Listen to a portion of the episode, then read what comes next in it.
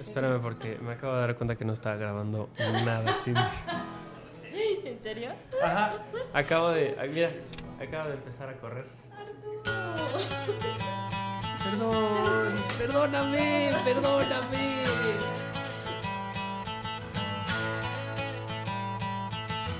So no one told you life was gonna be this way. Your job's a joke, you broke, your love to your way. It's like you're always stuck in second gear. But when it hasn't been your Ah, day, vamos a tener que empezar otra vez con, con Monana. Monana. Monana. Mona. Mo- Mona es la, la novia de Ross. No, no era enfermera, se viste de enfermera y, y Joey como que se excita un poco con la novia de su amigo, lo cual es un poco creepy. Pero... mm, Ay, sí. Pe- Pero es... Bueno, Moana es la película de... De- es de Disney, ¿no? Moana. Moana. Moana. Moana, Moana. Bueno. Monana. Monana, exactamente. Pues bueno, ay Dios mío, este... Pues sí, como ustedes ya escucharon, hoy vamos a hablar de las versiones falsas de, de las personas que hay por ahí. Yo creo que si, si yo pudiera conocer a mi versión falsa, sería muy chistosa. ¿Cómo sería tu versión falsa? No sé. Yo creo que sería todo lo que yo no soy. Así, Ah, pero no sería divertido entonces. bueno, no- quisiera pensar que me estás diciendo que yo sí soy divertido, Cindy, entonces te agradezco mucho, te agradezco mucho por eso. Pero no lo sé, ¿cómo sería tu versión falsa?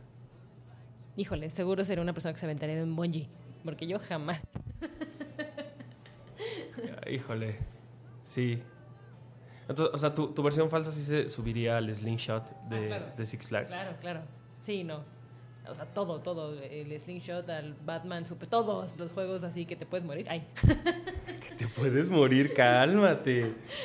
Ay, bueno, pues así con estos temores y cobardías de Cindy Whitehouse, nuestra invitada del día de hoy, les doy la más cordial bienvenida a una entrega más de Friends, un episodio a la vez. Mi nombre es Arturo Magaña Arce y el día de hoy vamos a hablar del episodio número 21 de la primera temporada de One with the Fake Mónica, que fue transmitido el 27 de abril de 1995. Y que la verdad es que ya en esta recta final de la, de la primera temporada se ve que ya como que los guionistas, los directores, incluso el propio elenco ya como que agarró eh, pues la onda de lo que querían, de lo que querían interpretar y, y en este, en este episodio crean de verdad una de las, de las secuencias y de los momentos más, más icónicos de, de toda la serie. Y para hablar de, de, de, de la Mónica falsa, pues no podía yo encontrar a la persona más falsa que haya en mi vida, que pues que Cindy Whitehouse. ¿Cómo estás, Cindy? Bien, Arturo. Bien falsa. Bien falsa. A ver, ríete con tu voz de señora rica. Tengo inspiración. Viene- sí, tienes mucha inspiración aquí. Eh, ¿Qué está diciendo? Ah, sí, bueno. Eh, lo que vamos a hablar el día de hoy es básicamente, espero que no nos estemos escuchando medio raro, estamos hablando, y digo más bien grabando el día de hoy con una tecnología un tanto distinta a la de, a la de siempre. Un poco primitiva. un poco primitiva, pero espero que, que eso no, pues no haga que ustedes huyan de nosotros porque teníamos ya muchas ganas de platicar con ustedes sobre, sobre Friends. Y lo que vamos a hacer hoy es analizar una de las secuencias más padres porque pues nos deja ver un poco como este momento de, híjole, ¿qué estoy haciendo con mi vida? ¿Lo estoy haciendo bien? Y, lo, y, te- y se dan cuenta de esto cuando alguien más está viviendo la vida que alguien debería de estar viviendo. Estoy hablando propiamente de Mónica, quien un día descubre que mm, pues que alguien está ocupando su tarjeta de crédito, cosa que a todos nos ha sucedido en, algún, en algún momento, pero que más allá de la molestia de me están quitando mi dinero, están haciendo algo pues ilegal con mi nombre, lo que Mónica se da cuenta es que alguien más está viviendo la vida que ella podría tener y que por alguna razón no la, no la está aprovechando. Y pues, ¿qué más nos puedes contar de esta, de esta situación de la falsa Mónica Moana, Moana, Banana Hammock? Banana hammock. Ah, no, ese es otro, ese es más adelante.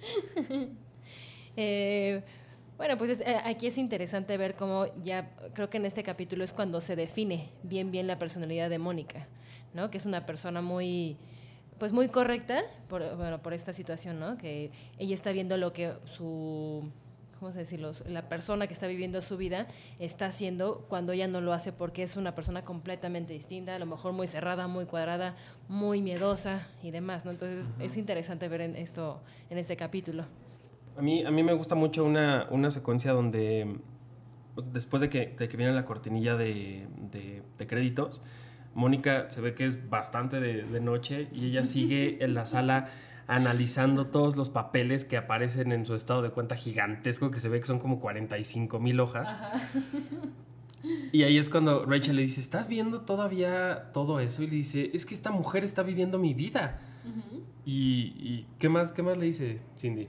Pues empieza a ver todo lo que está haciendo, ¿no? Que compró, esta persona compró boletos para obras de teatro que ya ve, quiere ver, me imagino que incluso hasta ropa, cursos y demás, que ella no lo está haciendo, pero pues, o sea, podría hacerlo, pero por algo, es, por algo la detiene, o a lo mejor es el miedo de gastar tanto dinero en cosas que probablemente no las ve útiles.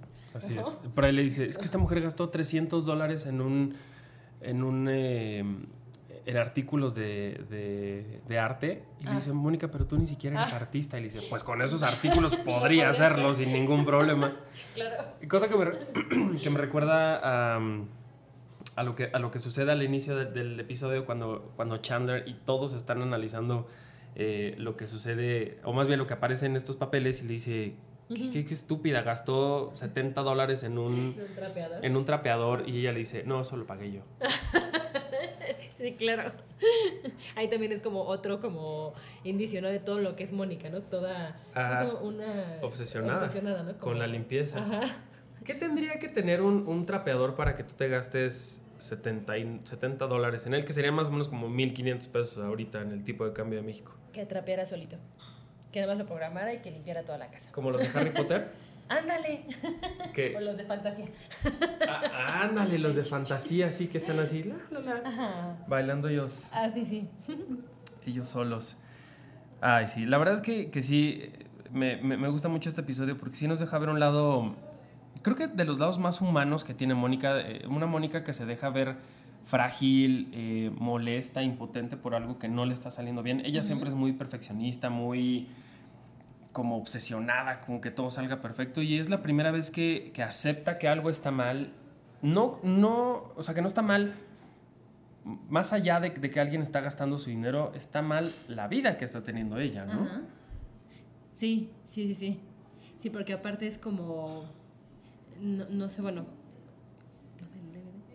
Eh, ah, sí, bueno, sí, sí, sí, gracias por, por recordarme eso, Cindy. Este, lo que les decía antes, eh, no, no nos había dicho porque eso nos había grabado.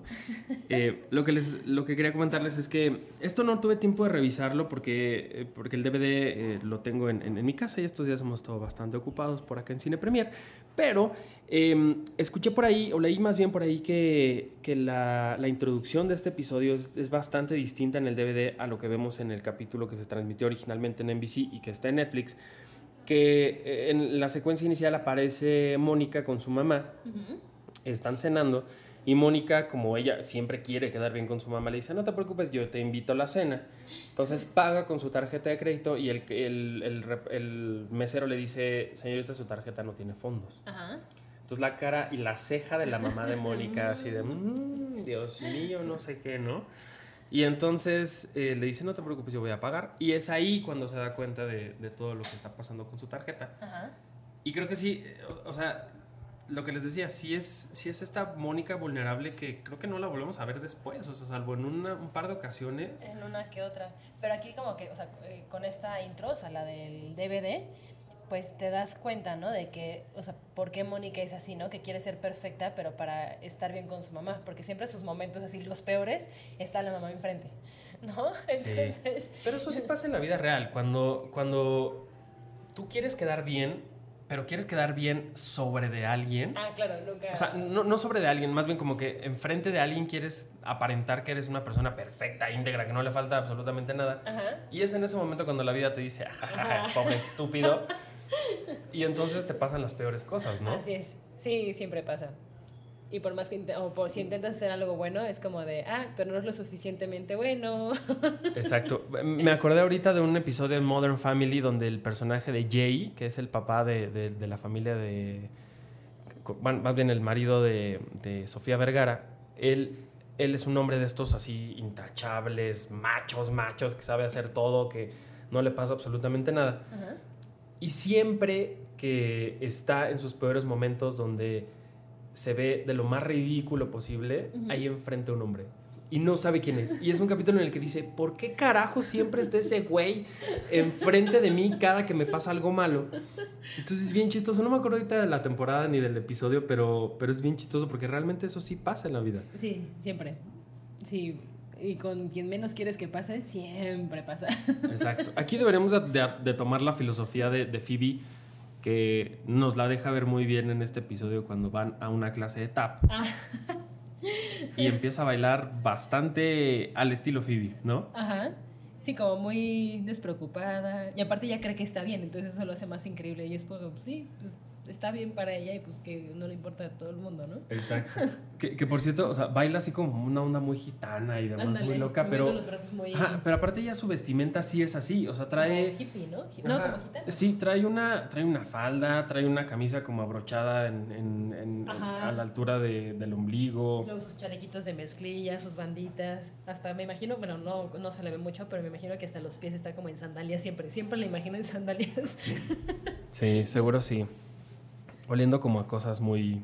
Ah, como siete machos, una cosa así súper eh, herbal ándale. y orgánica. Pues sí, pero bueno, otra cosa que a mí no me gusta, pero bueno, que sucede en este, en este episodio tiene que ver con un mono, Ay, otra vez. Entonces, ¿qué nos puedes contar de el mono, Cindy? Ay, Marcel. Pues en este episodio Marcel, o sea, se dan cuenta de que Marcel ya empieza a tener como instintos naturales que a los que se llega a cierta edad en un changuito. y este y entonces, em, ¿cómo se llama? Ross empieza a buscar un zoológico a donde lo pueda mandar, igual como los papás buscan una universidad, un colegio para los hijos, aquí están buscando la mejor, el mejor zoológico donde puede estar su changuito. Y creo que es el que quieren es el de San Diego, ¿no? Es el que más les late. Ajá. Ay.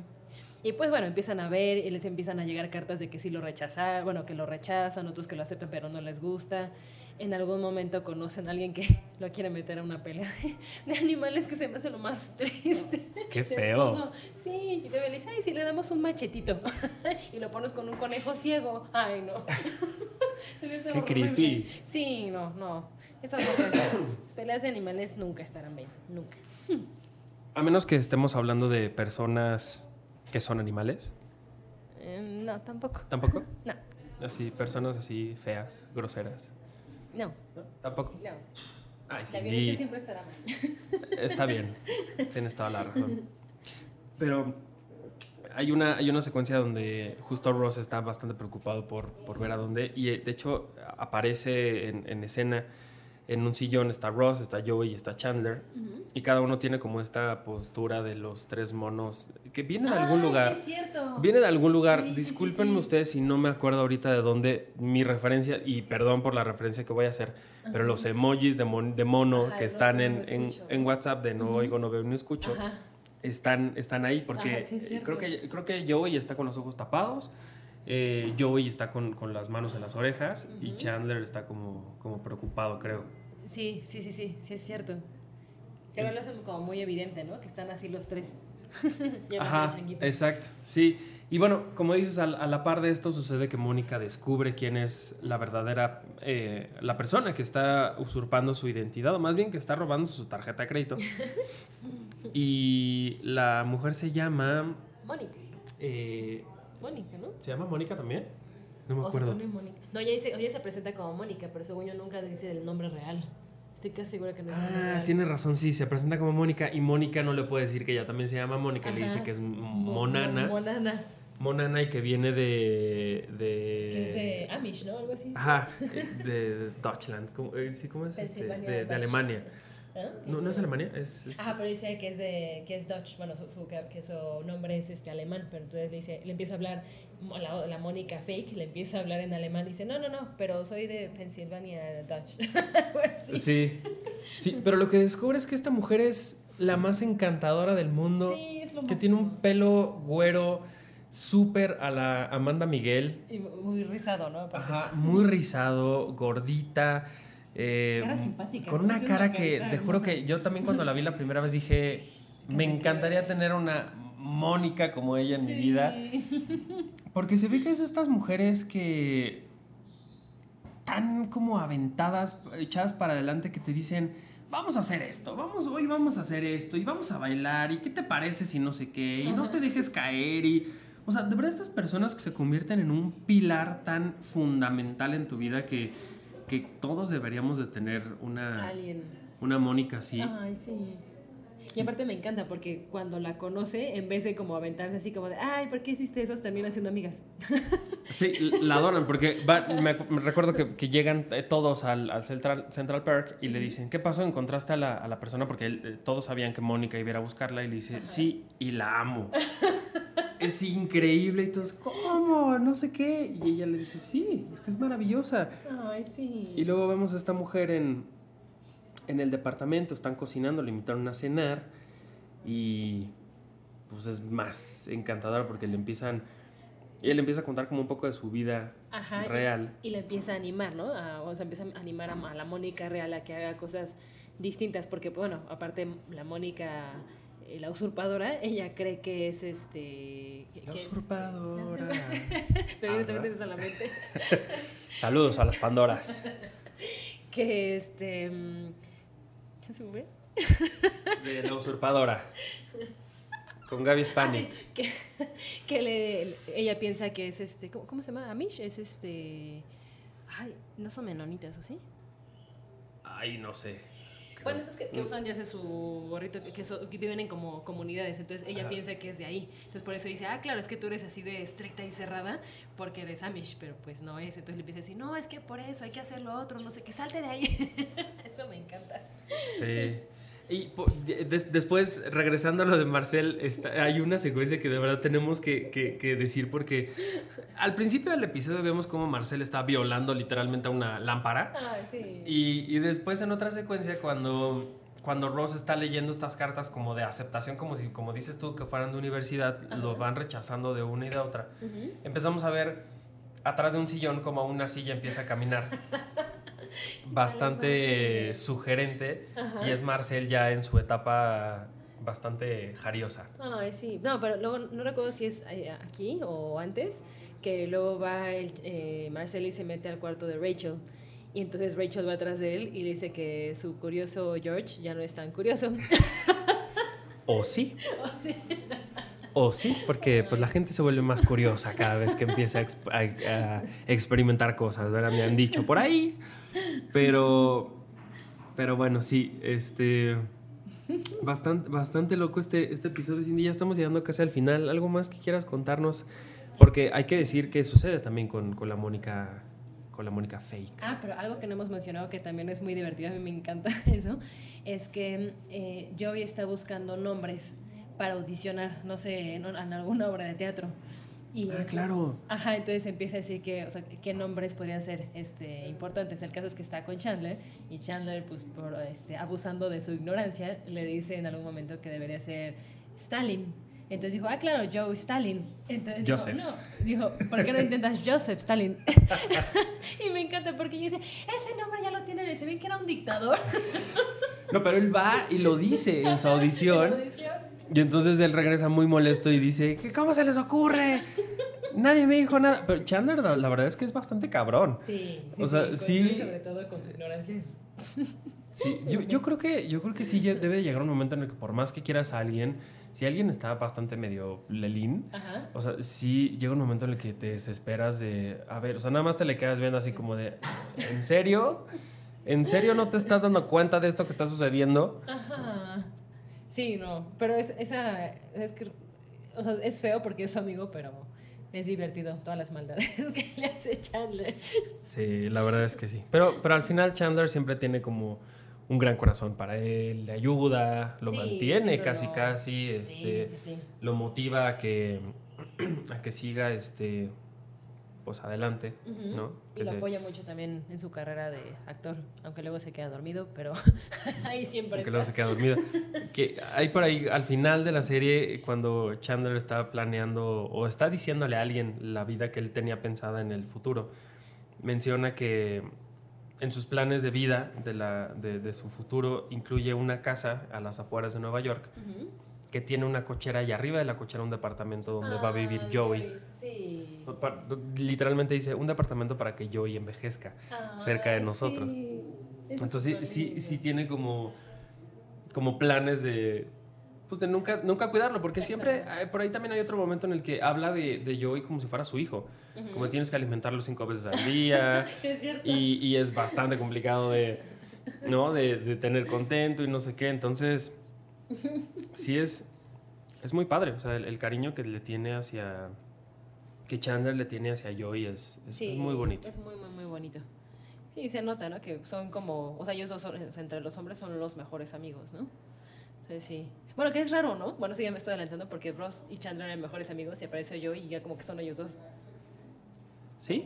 Sí, ya Pues, no sé, o sea, yo sí siento que, que- que la, la- la vida, o sea, la relación, la, la amistad entre Chandler y entre Joey, sí es mucho más intensa que entre Que Joey y, y y Ross, entre. Chandler y, y Ross. Sí, sí, bueno. Sí, Ross es como el agregado en esa relación. Sí, lo que pasa con la relación entre Joey, digo, entre Ross y Chandler es que es más, más longeva, porque se conocen desde la universidad, compartieron más cosas, pero entre Joey y Chandler es mucho más entrañable, es mucho más de camaradería, mucho más de, de amor, eh, que no importa mucho el tiempo, sino el, el cariño que se tienen ellos dos, creo Claro. yo. Y son como hasta este, compañeros de travesuras. Así es. Así es. Y hablando de travesuras, y una travesura que al final no salió tan bien, pues es hablando de, pues de esta mujer que al final, eh, antes de que, bueno, más bien, vemos a Mónica llegando a su departamento al día siguiente, toda Un poco borracha, ¿no? un poco borracha, que llega a tomar agua del grifo. Y le dice, Rachel, ¿dónde diablos estabas? Y dijo, pues fui a una embajada, a una fiesta. Que se colaron, ¿no? Se colaron a una fiesta con la, con la Mónica eh, Real y pues se le baja un poco su borrachez cuando le dicen acabamos de agarrar a esta mujer Que, que, estaba, ocupando su tarjeta. que estaba ocupando tu tarjeta y está en la cárcel, ¿no? Y entonces ella Ah, va sí. y habla con ella, ¿no? Sí, pero a, a pesar de que esta señora este, está en la cárcel, sigue te- manteniendo como este espíritu como de, no, pues sí, o sea, pues es como lo que me toca por hacer esto, pero sigue teniendo como una ideología de vida, o sea, bonita, a pesar de que está haciendo algo malo, y es la que le ayuda, ¿no? Porque es como, porque este, Mónica, Mónica Real se, se preocupa, ¿no? Que dice que ahora qué va a hacer sin ella, quién la va a sacar a pasear, quién le va a llevar a fiestas, y ella le dice, tú te preocupas por eso, yo me desperté teniendo que ir al baño enfrente de sea, muchas mujeres. Entonces está padre porque es como ponerla en su, su- en su realidad, ¿no? Tú eres así y pues, así estás bien, estás bien siendo así.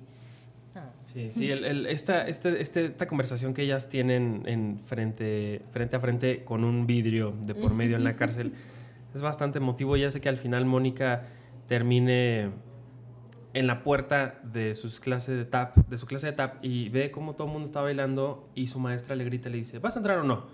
Sí. Y ella con una cara así de preocupada dice, ok, sí, voy a entrar, ¿no?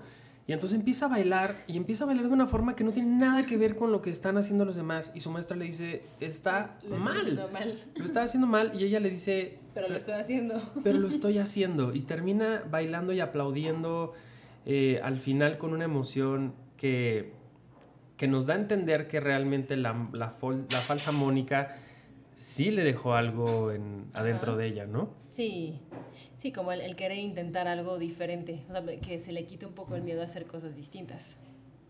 Sí. Y ya se nos está olvidando el mono también, oye. Muy bonito, es lo mejor. Cuéntanos, ¿qué Pues pasa con el mono? ya se va. Pues ya casi terminando el capítulo, este, aparecen los seis amigos con el changuito, este, porque lo van a subir a un avión para irse al zoológico de San Diego. Ujú.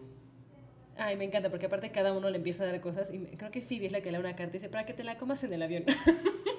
y Rachel le da, dice, para que te entretengas en el avión, y le da su, cha- su changuito de peluche. A su curioso George, que ya no es tan curioso, o sí, para que se entretenga. Y que por cierto, está, este set en el del aeropuerto se ve tan falso como una moneda de tres pesos, porque se ve que según hay un avión en una ventana que claramente es un papel. Sí, es cierto. Y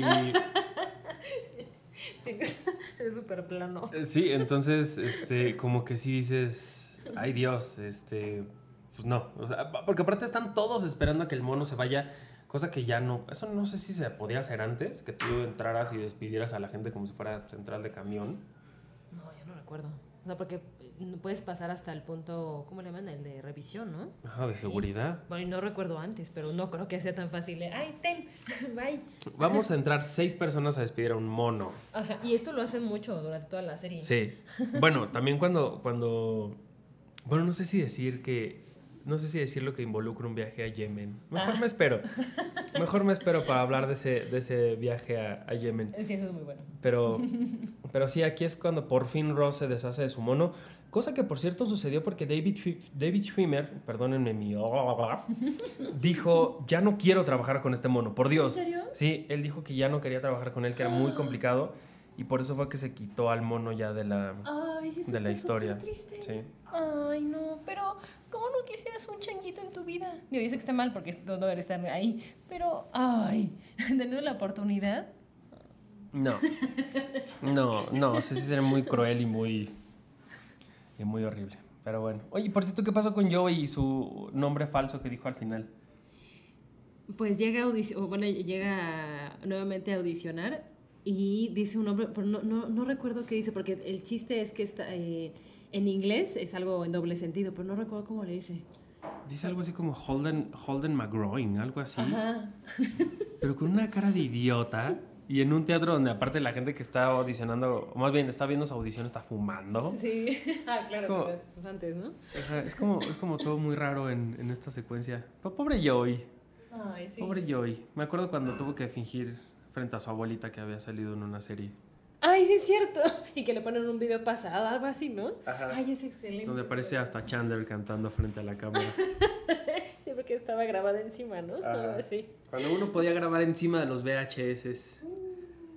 Uy, qué tiempos. tiempos. Yo grababa, por cierto, algunos episodios de Friends en VHS. ¿Sí? Los que los pasaban en, en Warner cuando no los podía ver, los grababa en, el, en VHS. Por ahí los debo de tener todavía. Yo grababa siempre que salía Backstreet Boys en MTV. Uy, me encantaban. Híjole, qué horror. No. Yo, me acuerdo, yo me acuerdo que hubo un momento en MTV en el, en el, cuando el, el top 10 de, Ajá, era el top 10, ¿sabes? Ajá. O sea, tenías que ver quién estaba, pero me acuerdo que hubo un tiempo, un gran tiempo en el que el número 2 era Backstreet Boys con una canción, que el video era en el espacio, no sé si te acuerdas cuál era. ¿En el espacio? Ajá, el video era, el video era de ellos bailando en el espacio. Ah, ajá, Larger Than Life, creo que es esa. No me acuerdo. Sí, estoy casi segura que Y el primer lugar siempre era Britney Spears con Ah, Toxic. sí. sí, claro. Ay, era buenísimo, pero luego decidieron poner programas como de reality que, híjole, no. Como Teen Mom y así. Next y... Sí era Next, ¿no? Los invade cuartos. Uh, claro. Este, sí, bastante, bastante complicado el, sí, pues el asunto. ¿Algo, ¿Algo más que nos quieras decir, Cindy, de este episodio de, de la fake Mónica? Pues nada, la fake Mónica, pero yo sí voy a extrañar a Marcel. Ah. Yo no. A mí me hubiera gustado más, en vez de ver a Marcel, ver a esta mujer ¿Que que, hacía a la falsa Mónica. Eso sí. Ah. O un spin-off de ella en la cárcel, como algo así como eh, Orange is the New Black. pero en cómico.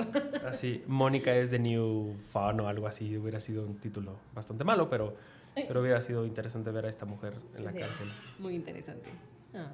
Porque imagínate esta mujer así toda optimista y, y- y- y- divertida, terapeando a, las, a la reclusa. Hubiera estado muy padre. Claro, y a lo mejor las puede ayudar como a Mónica. No así como de, bueno, está bien. Y me lo imagino así como de repente, bueno, vamos a bailar todas. y con sus clases de tap. Exacto. Que por cierto, ustedes díganos en los comentarios de este episodio eh, qué spin-off les hubiera gustado ver en- de esta serie. Me imagino como el ejemplo que acabo de decir, o las aventuras de Marcel en el, en el zoológico. ¿Alguno que tú tengas en la cabeza? ¿No hubo una de Joy? Sí. Ah, Joy. Sí, sí, ¿no? sí. Pero no pegó. No, no pegó. Ah. Y era con esta, una de cabello chino, que era la hermana. Pero no va a ser una hermana ahí Ajá. cuando tenía Y 27. se fue a vivir a Los Ángeles. Ajá, sí, sí, sí. Y tenía un sobrino que era el hijo de esta señora, ¿no? Exacto. Sí, pues bueno, ¿Algo más, Cindy, que nos quieras contar? Mm, No, todo por hoy. Todo por hoy. Es todo por hoy. Es todo por hoy. Pues bueno, eh, ¿dónde puede seguir la gente, Cindy? En arroba whitedoc27. Perfecto, muy bien. Pues así llegamos al final de este episodio, el, uno de los últimos de la primera temporada de Friends, un episodio a la vez. Muchísimas gracias por haber estado con nosotros. Yo soy Arturo Magaña Arce.